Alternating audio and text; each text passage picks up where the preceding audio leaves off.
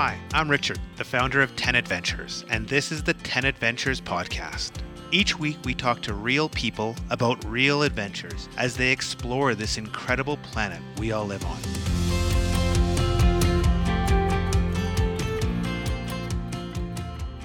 Welcome back to the 10 Adventures podcast.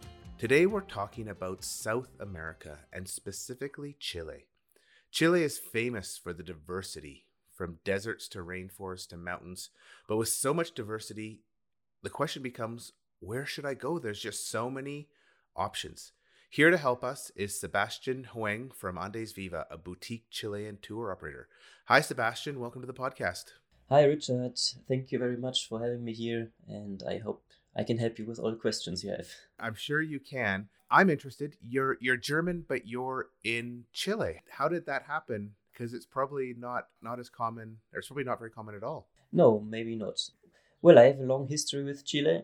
Um i i studied here in chile sometimes. I married a chilean woman and i got back to germany and went back to chile and my history with chile is like more than 10 years long. So um, and one day i decided really to live here um, because it's it's it's so beautiful country and what makes it so special for me and because I decided personally to to to live here in the south of Chile is here are not so many people. If you compare it to Germany, um, in Germany we live are living like 80 millions of people and here only 70 to 18 18 million so um, but the country is bigger than Germany and you have exceptional nature here. This was one of the main points I decided to live here in the south of Chile.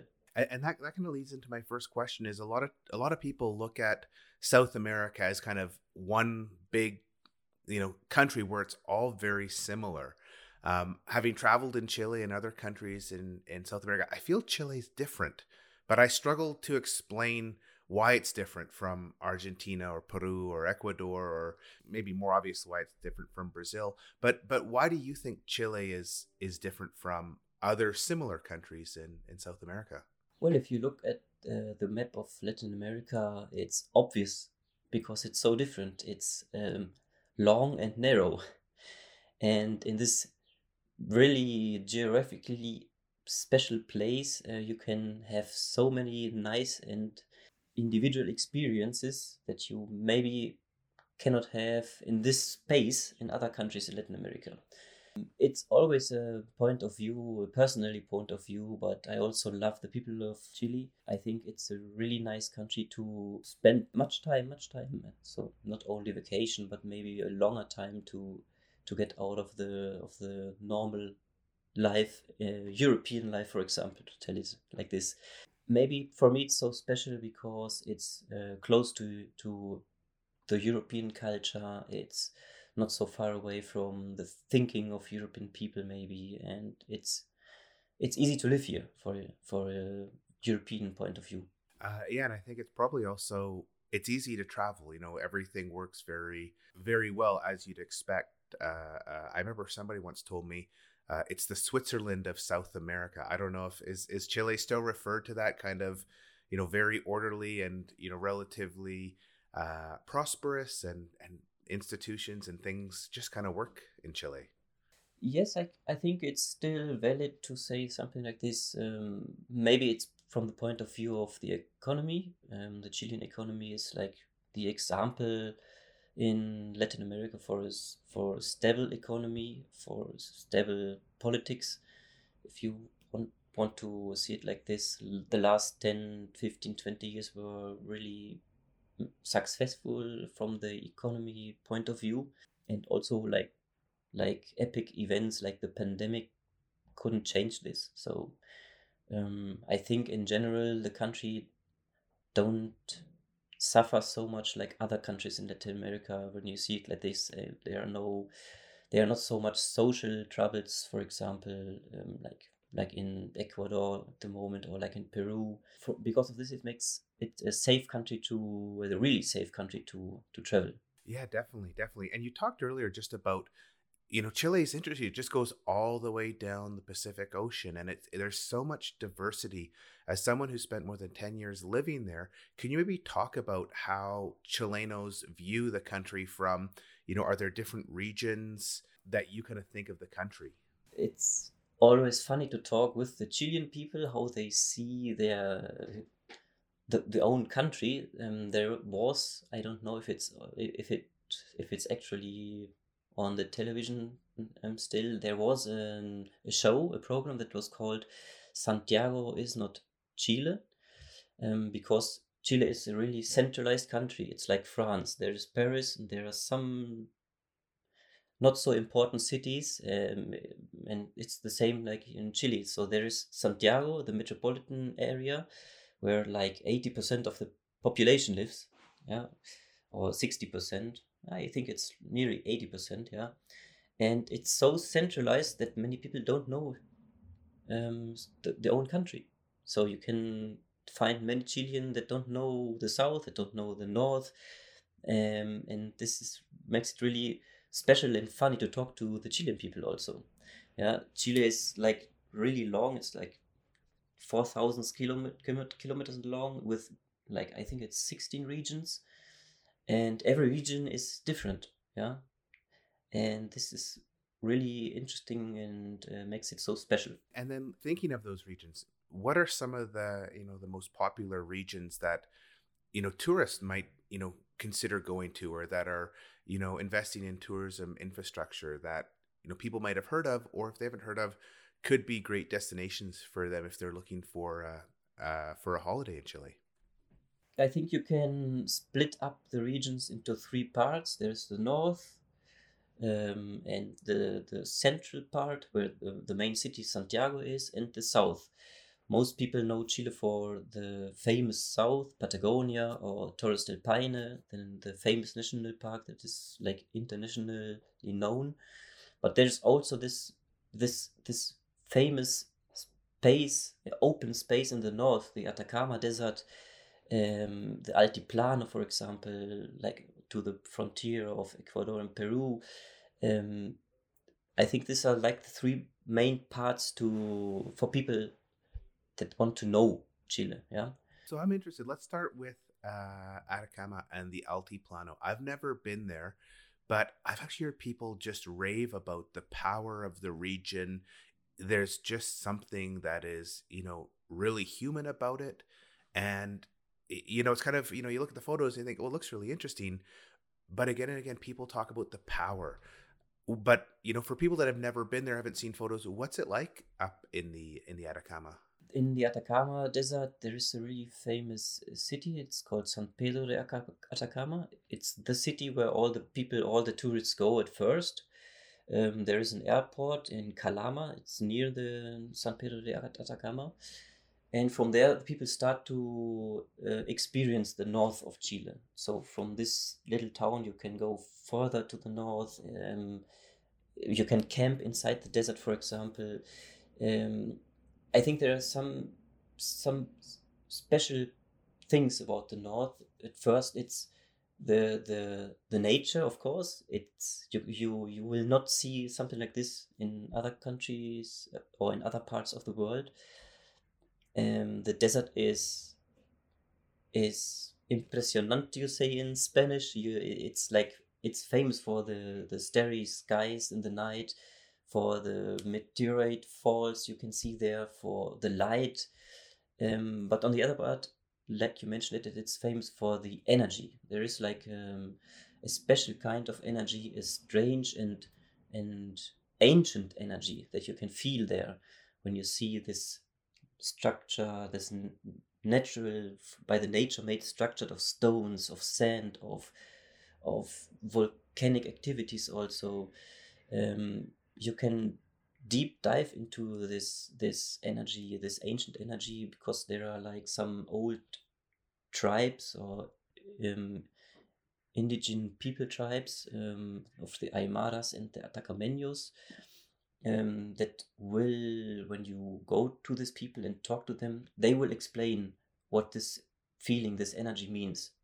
These people connect you really to the nature of the north of Chile. So um, when you go to the north, I recommend also to take like uh, trips with indigenous people um, because they can really connect you with this special energy that many people tell exists. Yeah, and it, it sounds, you know, we're, we're sitting here talking about there's a special energy, and some people might think, what, what do you mean there's a special energy? But I was just in Wadi Rum, the desert uh, in the south of Jordan, and it just hit me like I was, you know, punched in the face. There was just something about that place, the tranquility, the way things looked, that there was this, you know, strong power. And actually, that's when one of their uh, travelers I was with started talking about Atacama and how there was, I guess there's some way they could even measure the energy. I don't know if it was electromagnetic or something, but they've actually found a way to measure the energy. And there's a certain place in the Atacama that that she said is the, you know, the highest, uh, highest measure they have in the world. And uh, I'm totally conscious. It sounds like this doesn't exist, but I've experienced and I've heard so many people talk about this uh, when on their trip to the Atacama that it is it's kind of incredible. If you haven't experienced this, there actually is something. I don't know. Does everyone experience this? Do you think, or is this just certain people? Like when you talk to people, does everyone kind of say the say they experience this kind of this energy, this you know sense of fulfillment in the Atacama?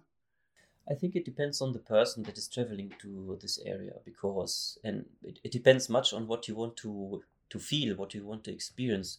You can go there and only take some night shot photography, for example, and have a, have a nice time.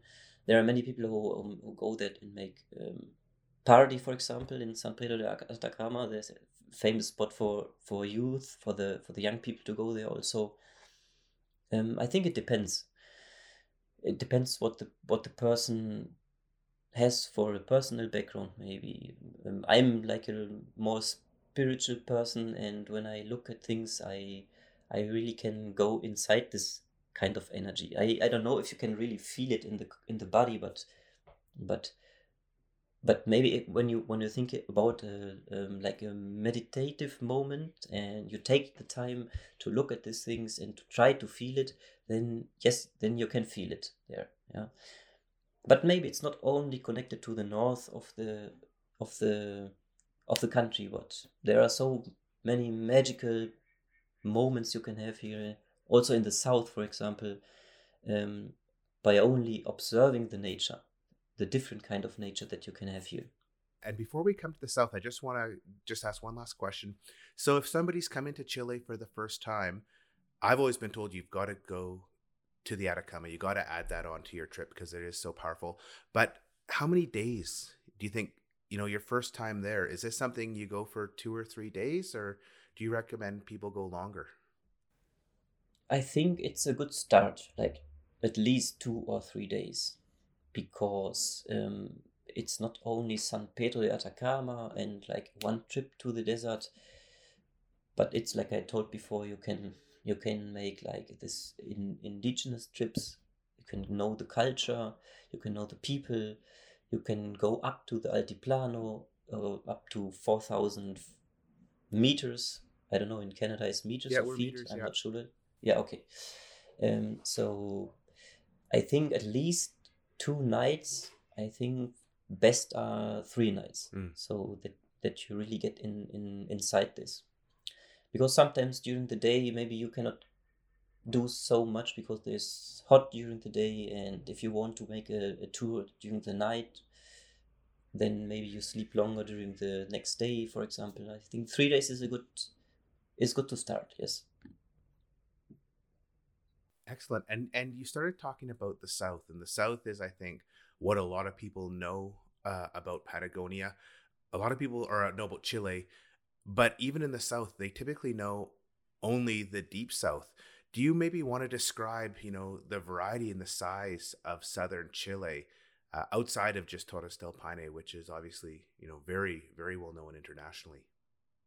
yes, Torres del Paine. I think it's the, the most famous national park, but there are there are so many other points uh, um, and trips you can do here in in the south of Chile. Um, for example, where I live in Villarrica, there's this is the region of uh, Araucanía, and it's really famous for this uh, volcano Villarrica, for example, where I live. I see every day out of the window this the most active volcano uh, in Latin America, Volcano Villarrica, it's called. Um, for example, you go, you can you can go up to the volcano and look inside the crater. If it's not so active like this at the moment, you cannot go up. But here's the famous city of Pucón, for example. It's like 25 kilometers from Villarrica. Um, there you have a starting point to go to different national parks.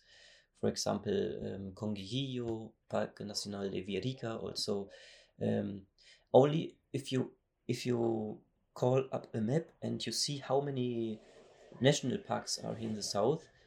From this, you can like plan a trip, like, like a a trip going more from the top of the south into the south of Patagonia if you are interested in only doing national parks, for example. Um, like only two and a half, more three hours away from from Villarrica is the city of Valdivia, that is really famous for the European people that come here, like some hundred years ago, and also many German people. Um, you, you have the Carretera Austral that is going more down to the south. This is like the famous route if you want to go by car or with a motorhome. Um, there are like 18 national parks in this only in this Carretera Austral that you can visit, beside of the uh, national park Torres del Paine.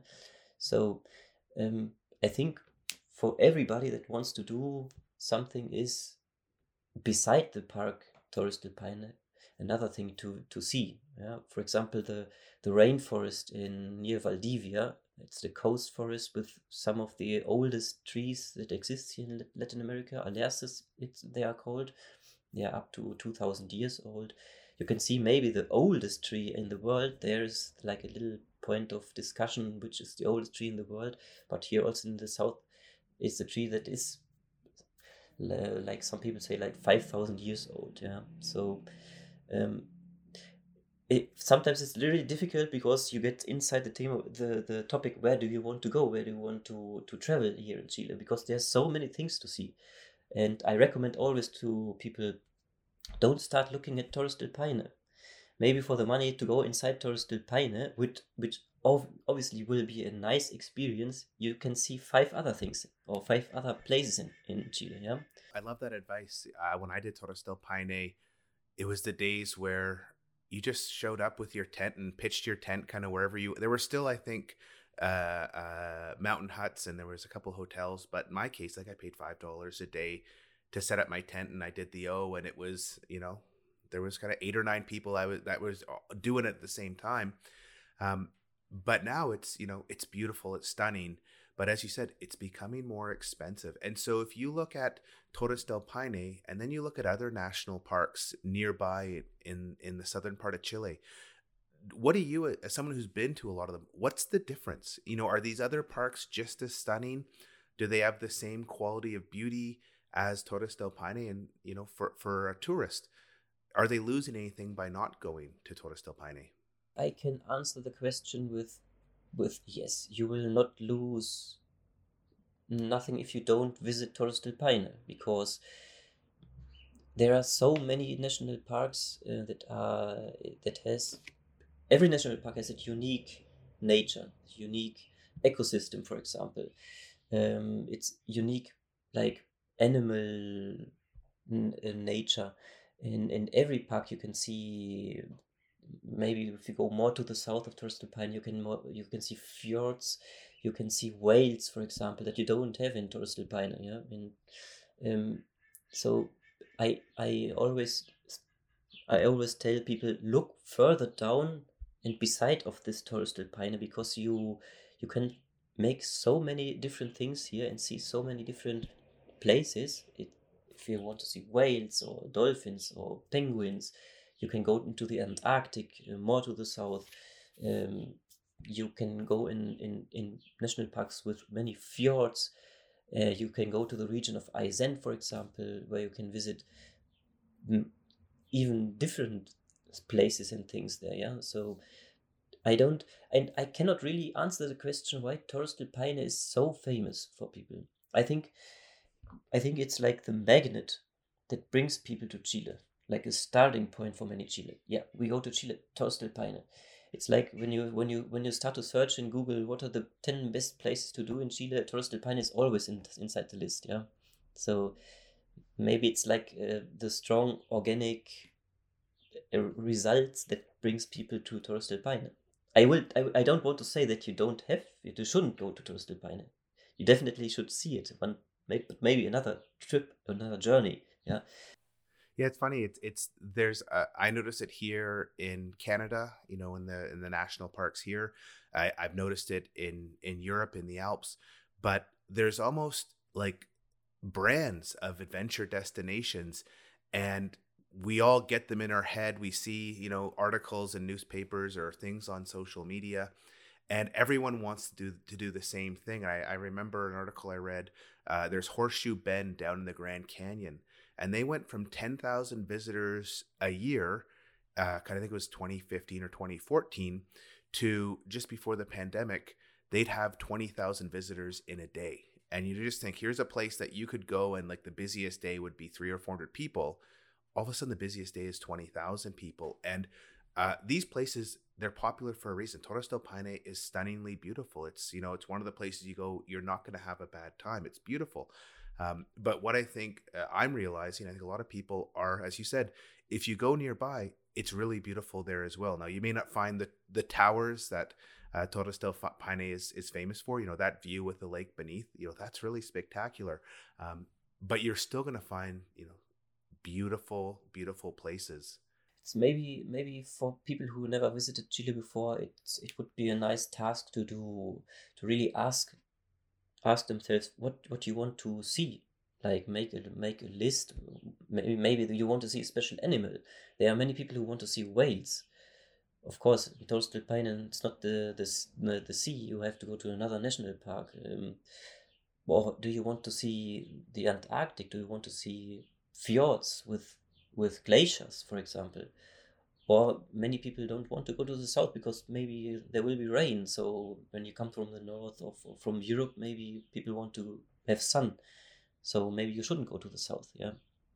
It's like making a making a, a big list and like filter and sort out what you don't want to have. One thing that's really interesting that you talked about is the carretera austral which is the uh, the road that kind of goes all the way down into southern Chile. It goes through a lot of you know really beautiful locations, and I wonder if you could talk a little bit about the ability to do like a driving tour and kind of see a lot of different variety. You know, a lot of people go to Torres del Paine, they fly in, they get a bus, they see that that little part, they see a lot of it. But another option is you kind of you know have a bit more control. You're driving, you know, driving in Chile's. Um, you know very you know very say it's you know very similar to Europe that it's not like you know something crazy but uh, uh, how have you seen people do driving tours and exploring the south? I think it's one of the it could be one of the the nicest experience to do here in Chile to drive by your own rent a car or maybe rent a motorhome because like you you mentioned it it's a really safe country to to go. It's like the the traffic rules are the same like in Europe for example um, with with your normal um, driver's license, you can go here 90 days and drive whatever car you want.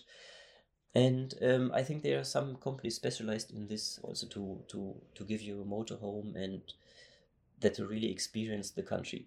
The Carretera Austral is it's like I I'm not sure if it's like one street or it's like sometimes it's separated and you have to go like um, take a, a boat or to, to go further the street down, but it's like 1000 kilometers long to to see like 17 national parks on the road.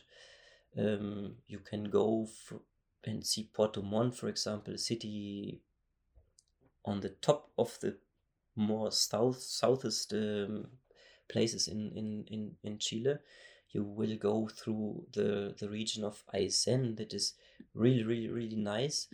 Um, so in this 1,200 kilometers on the street, you can see so many places. Um, like I said, there are like 17 national parks on the way. So what do you want to do? Do you want to see Torres del Paine or 17 different national parks? You can have it also. So I, I really recommend it to, to do self-drive tours here. Um, maybe not all, not only in the south. The Carretera Austral is super famous for doing this, um, but also in the north. Rent a car in the north and camp in the desert. What what could be an, an, an, a nicer experience to have like millions of stars over your head um, and silent silence. Yeah.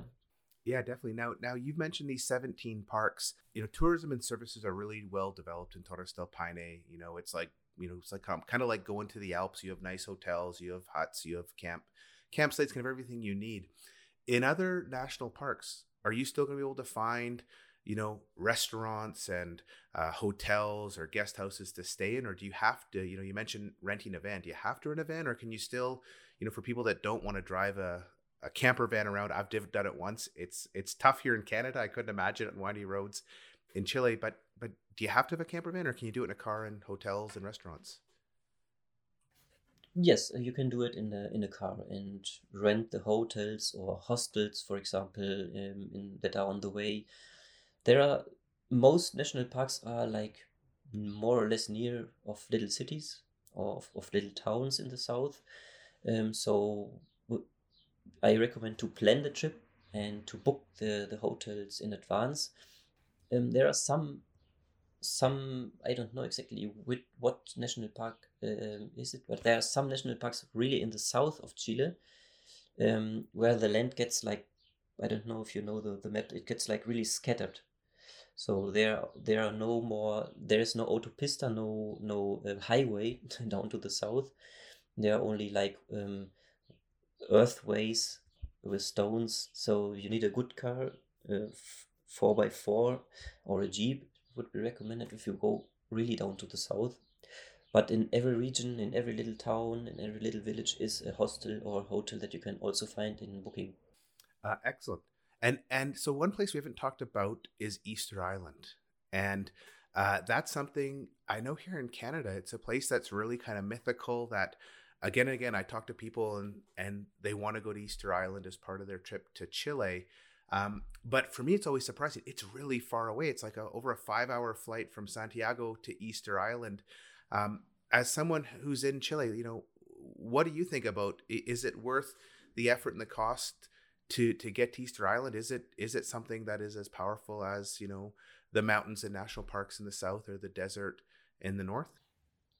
I personally never visited Easter Island. That is like a white spot in my Chilean travel history, so I cannot tell you from my personal experience. But what I heard of people that going there, they it's they come uh, full of of emotional experience because it's such a strange place. Also, if you only look to the history of Easter Island and the culture that like is has extinct ex- itself if you want to if you want to see it like this because they cut off all the trees and I, at least it's one theory that they didn't have enough food to to for themselves. So they had to le- leave the country or the, the island to other places.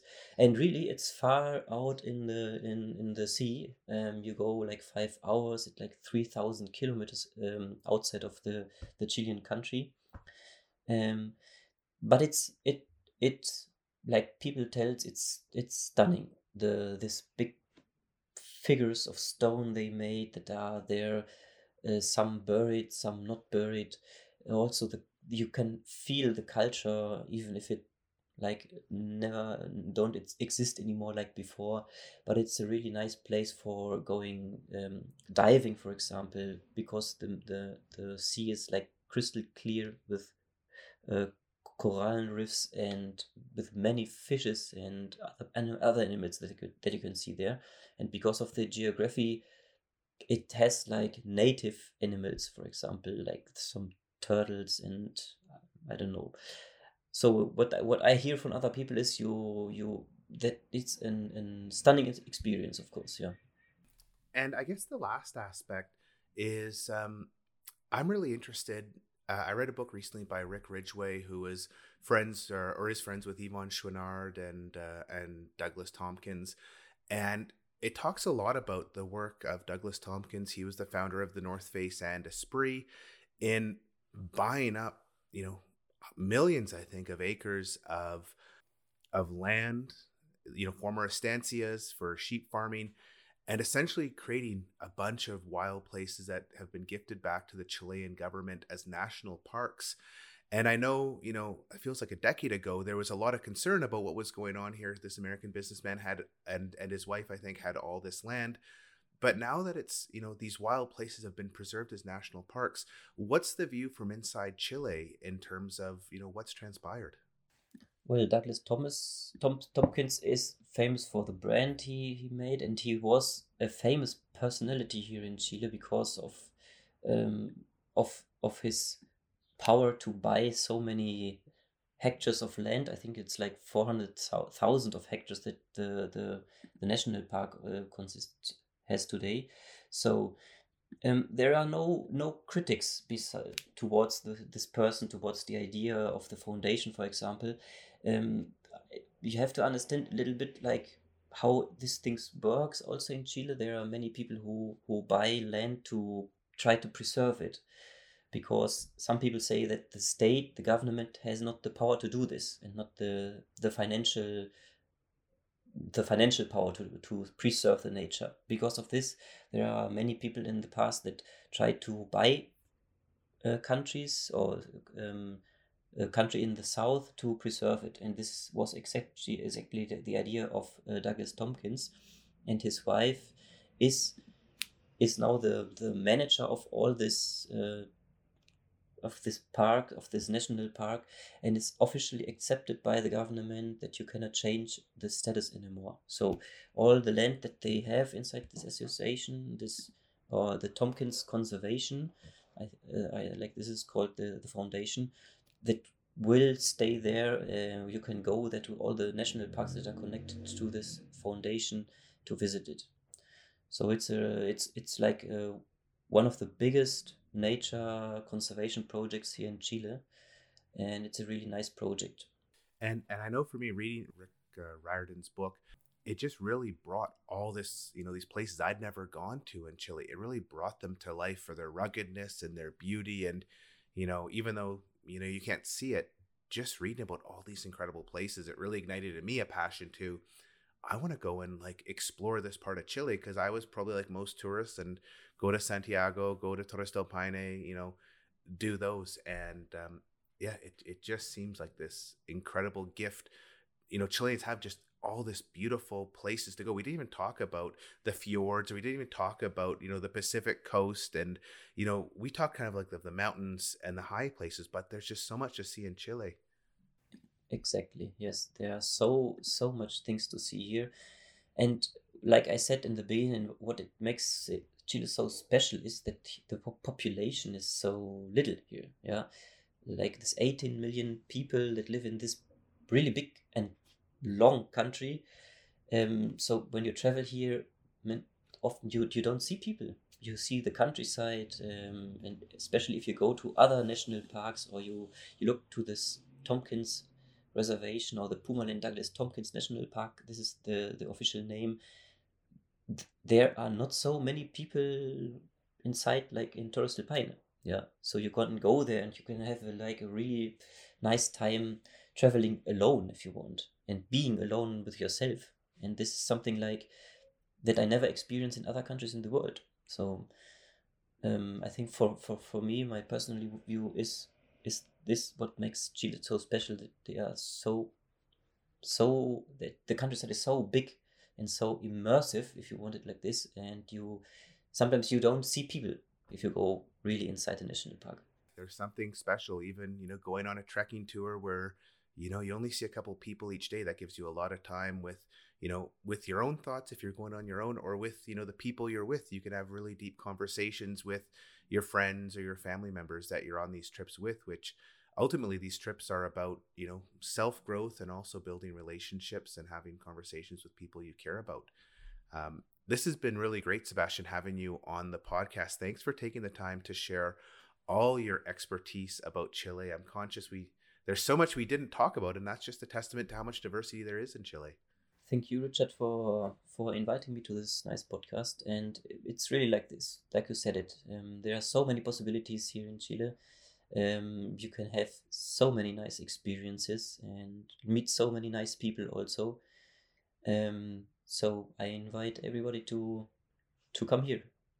And so, with that, I'm going to put some links to uh, some of the places we talked about in the show notes.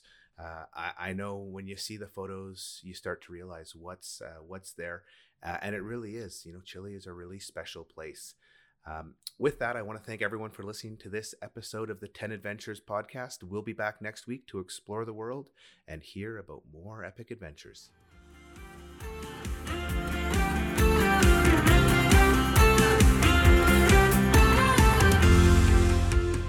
Listen to other episodes of the 10 Adventures podcast on Amazon Music at amazon.com slash 10adventures.